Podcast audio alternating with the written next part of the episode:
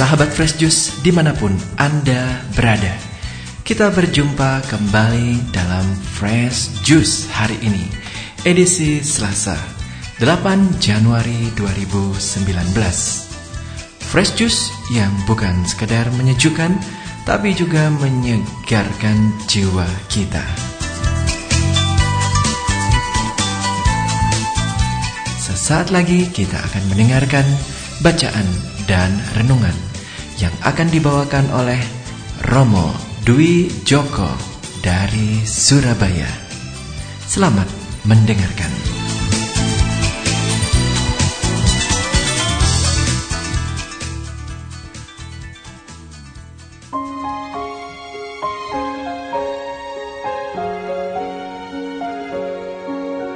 Para sahabat Fresh Juice yang terkasih, selamat pagi, selamat berjumpa kembali. Salam damai dalam kasih Tuhan. Hari ini, Selasa, sesudah penampakan Tuhan, kita akan mendengarkan renungan dari Injil Markus, bab enam, ayat tiga puluh empat sampai dengan ayat empat puluh empat. Mari sejenak kita membuka hati untuk mendengarkan sabda Tuhan. Begitu banyak orang mengikuti Yesus. Ketika Yesus melihat jumlah orang yang begitu banyak, tergeraklah hatinya oleh belas kasihan kepada mereka, karena mereka seperti domba yang tidak mempunyai gembala. Lalu mulailah ia mengajarkan banyak hal kepada mereka. Ketika hari mulai malam, datanglah murid-murid Yesus kepadanya dan berkata, "Tempat ini sunyi dan hari sudah mulai malam. Suruhlah mereka pergi supaya mereka dapat membeli makanan di desa-desa dan kampung-kampung di sekitar ini." Tetapi Yesus menjawab, "Kamu harus memberi mereka makan." Kata mereka kepadanya, "Jadi, haruskah kami pergi membeli roti hanya dengan dua ratus dinar dan memberi mereka makan?" Tetapi Yesus berkata kepada mereka, "Berapa banyak roti yang ada padamu? Coba periksa."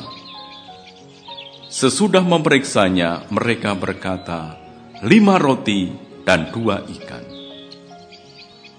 Lalu Yesus menyuruh orang-orang itu supaya semuanya duduk berkelompok-kelompok di atas rumput hijau. Maka duduklah mereka berkelompok-kelompok, ada yang seratus, ada yang lima puluh orang. Setelah mengambil lima roti dan dua ikan itu, Yesus menengadah ke langit dan mengucap berkat.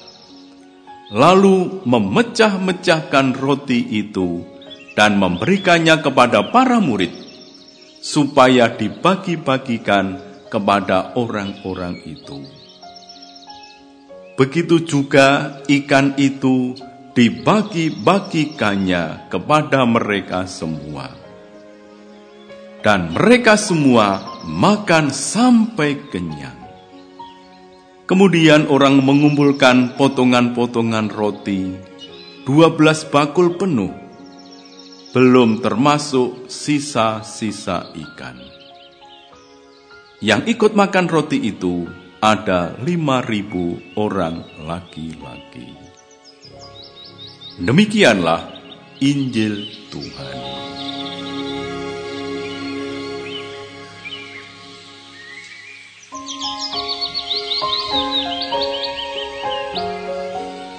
Lima roti dan dua ikan. Kisah pergandaan roti. Apa yang menyebabkan Yesus membuat mujizat itu? Belas kasihan. Inilah sumber pemberiannya.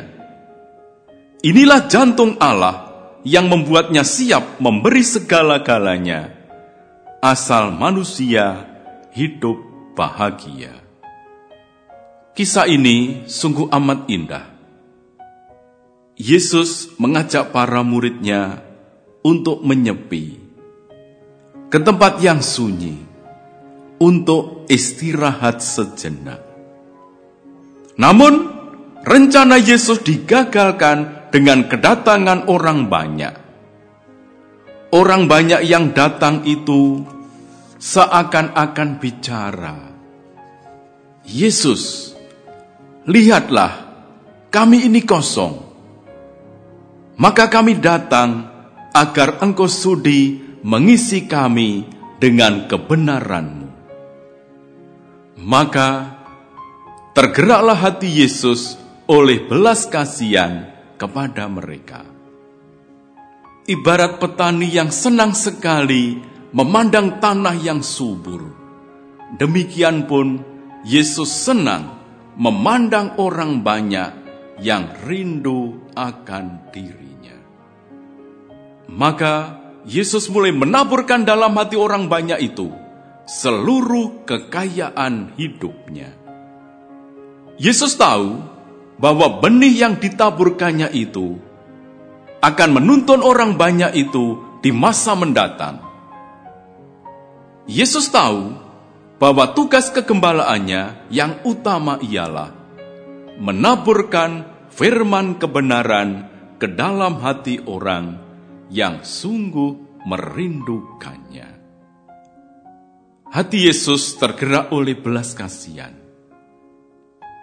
Belas kasihan ialah sikap penuh kebaikan terhadap orang lain yang mengalami penderitaan nyata, entah jasmani, rohani, ataupun psikis. Sekaligus usaha untuk meringankan penderitaannya dan menolong dia agar mampu mengatasinya, sebab penderitaan dapat mencelakakannya. Dua tanda adanya belas kasihan dalam diri seseorang.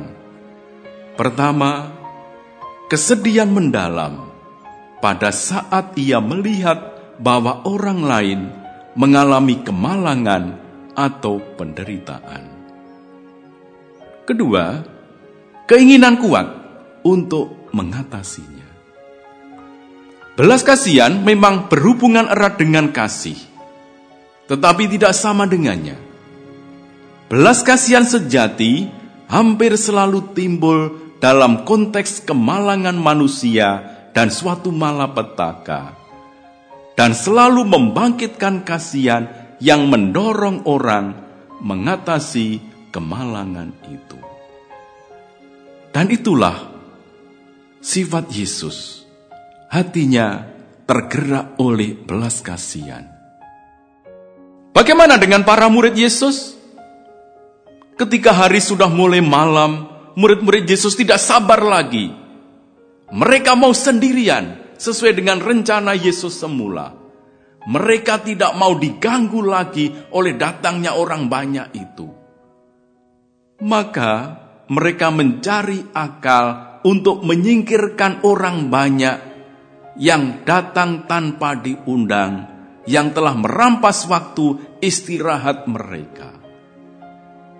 Demi mewujudkan rencana ini, mereka mau memperalat Yesus sendiri. Kata mereka kepada Yesus, "Tempat ini sunyi dan hari sudah mulai malam. Suruhlah mereka pergi, supaya mereka dapat membeli makanan di desa-desa dan di kampung-kampung di sekitar ini." Pada saat itu juga, Yesus mulai bertindak sebagai kepala keluarga para muridnya.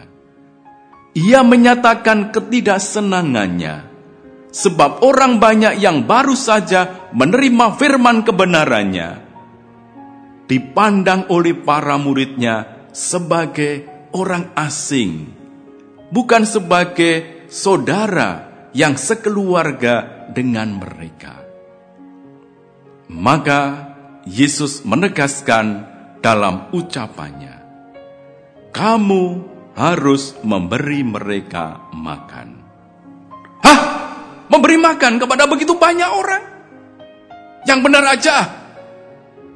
Kerutuan dalam hati para murid. Ya, benar.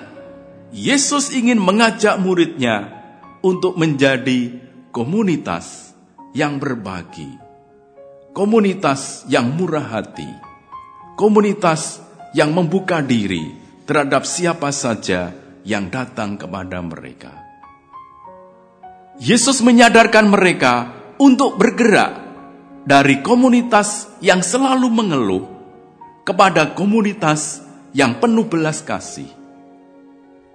Semula para murid mengeluh dengan menyatakan bahwa orang terlalu banyak, hari sudah mulai malam, toko dan kios jauh.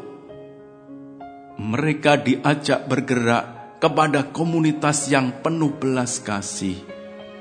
Komunitas yang menerima semua orang dengan keramah tamahan.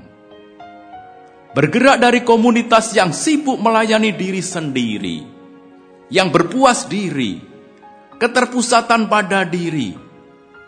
Komunitas yang hanya menikmati zona nyaman, yang hanya sekedar mengikuti rutinitas dan apa adanya, kepada komunitas yang keluar dari dirinya sendiri, yang bertemu dengan ketidakadilan, kebodohan, keacuan, penderitaan, bahkan berani untuk aneh, kreatif dalam berpikir dan bertindak. Rupanya para murid mendapatkan pelajaran yang tak pernah mereka lupakan. Daripada mengasuh di rerumputan hijau, mereka harus sibuk melayani orang banyak. Tepatnya, umat yang sesungguhnya sama seperti mereka sendiri, memilih Yesus sebagai pemimpin hidup mereka. Roti yang ada pada mereka harus mereka korbankan demi kepentingan orang banyak itu. Namun dalam kenyataannya, roti milik mereka menjadi roti yang sudah melewati tangan Yesus. Milik mereka ternyata dipergandakan oleh Yesus. Maka mereka wajib membagi-bagikannya kepada orang yang membutuhkannya. Mereka harus turun ke bawah, melayani secara nyata. Lagi pula mengatur orang banyak itu agar menjadi sebuah umat yang tertib. Umat yang pantas bergelar umat Yesus. Sebab, bukankah mereka dipilih Yesus sebagai rasul dan sudah pernah diutus olehnya kepada orang banyak, agar suatu ketika para murid ini menggantikan Yesus dalam tugasnya sebagai gembala umat? Ya, tanpa terasa, para murid mendapat pelajaran yang jitu. Mereka disadarkan bahwa mereka boleh saja mencari tempat yang sunyi untuk istirahat dan sendirian. Namun, mereka tidak pernah boleh lupa bahwa tugas utama mereka di bumi ialah melayani setiap orang yang dengan kesungguhan hati mencari Yesus sebagai gembala hidupnya. Kepada orang yang demikian, para murid harus membagi-bagikan miliknya sendiri. Namun milik itu harus mereka serahkan dulu kepada Yesus agar diperbanyak olehnya. Dengan demikian, milik mereka akan mampu mengenyangkan manusia yang lapar. Marilah berdoa. Tuhan Yesus, Engkau berbelas kasihan terhadap orang banyak yang lapar. Ingatkanlah kami akan penderitaan sesama kami, supaya kami memperhatikan kepentingan jasmani dan rohani mereka. Semoga kami pun menemukan dalam roti ekaristi kekuatan untuk menjadi alat kasih-Mu, Engkau yang hidup dan meraja sepanjang segala masa. Amin. Tuhan bersamamu. Semoga saudara sekalian dibimbing, dilindungi, dan dikuatkan oleh berkat Allah yang Maha Kuasa, Bapa dan Putra dan Roh Kudus. Amin. Sahabat Fresh Juice, kita baru saja mendengarkan Fresh Juice Selasa, delapan Januari dua ribu sembilan belas. Segenap tim Fresh Juice mengucapkan terima kasih kepada Romo Dwi Joko untuk renungannya pada hari ini. Sampai berjumpa kembali dalam Fresh Juice edisi selanjutnya. Tetap bersukacita dan salam Fresh Juice.